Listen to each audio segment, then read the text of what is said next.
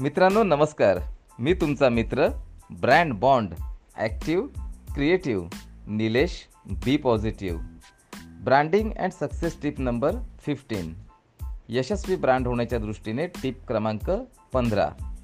Laugh to live. जगण्यासाठी हसा. दररोज सकाळी आरशासमोर उभे राहून किमान पाच मिनटं तरी हसा किंवा एखाद्या हास्य क्लबचे नक्की सभासद व्हा. हसण्यामुळे शरीरात अनेक उपयुक्त अशी रसायने सक्रिय होतात जी आपल्याला खूप आनंददायक स्थितीत ठेवतात. मनसोक्त हसण्यामुळे शरीराचे संतुलन राखले जाते. विविध आजार असलेल्या व्यक्तीला बरे करण्यासाठी लाफ्टर थेरपी नियमितपणे वापरणं लाभदायक ठरतं.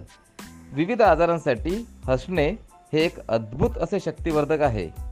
मित्रांनो आपण वयस्कर आहोत म्हणून जर आपण हसणं थांबवलं असेल तर आपण खरंच वयस्कर दिसू कारण आपण हसणं थांबवलं. म्हणून हसा आणि नेहमी तरुण दिसा. सरासरी चार वर्षांचे मूल दिवसातून तब्बल पाचशे वेळा हसतं. तर प्रौढ व्यक्ती मात्र दिवसभरात किमान पंधरा वेळा जरी हसली तरी फायदेशीर ठरेल. हसण्याच्या सवयीचे पुनरुज्जीवन करा. हास्य आपले जगणं चैतन्यदायी करेल. तर मग हसण्यासाठी जगा किंवा जगण्यासाठी हसा. पण नक्की हसा. स्वस्त रहा मस्त रहा आणि नेहमी हसत रहा.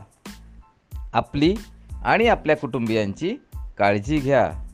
Be active be creative be positive all the best धन्यवाद.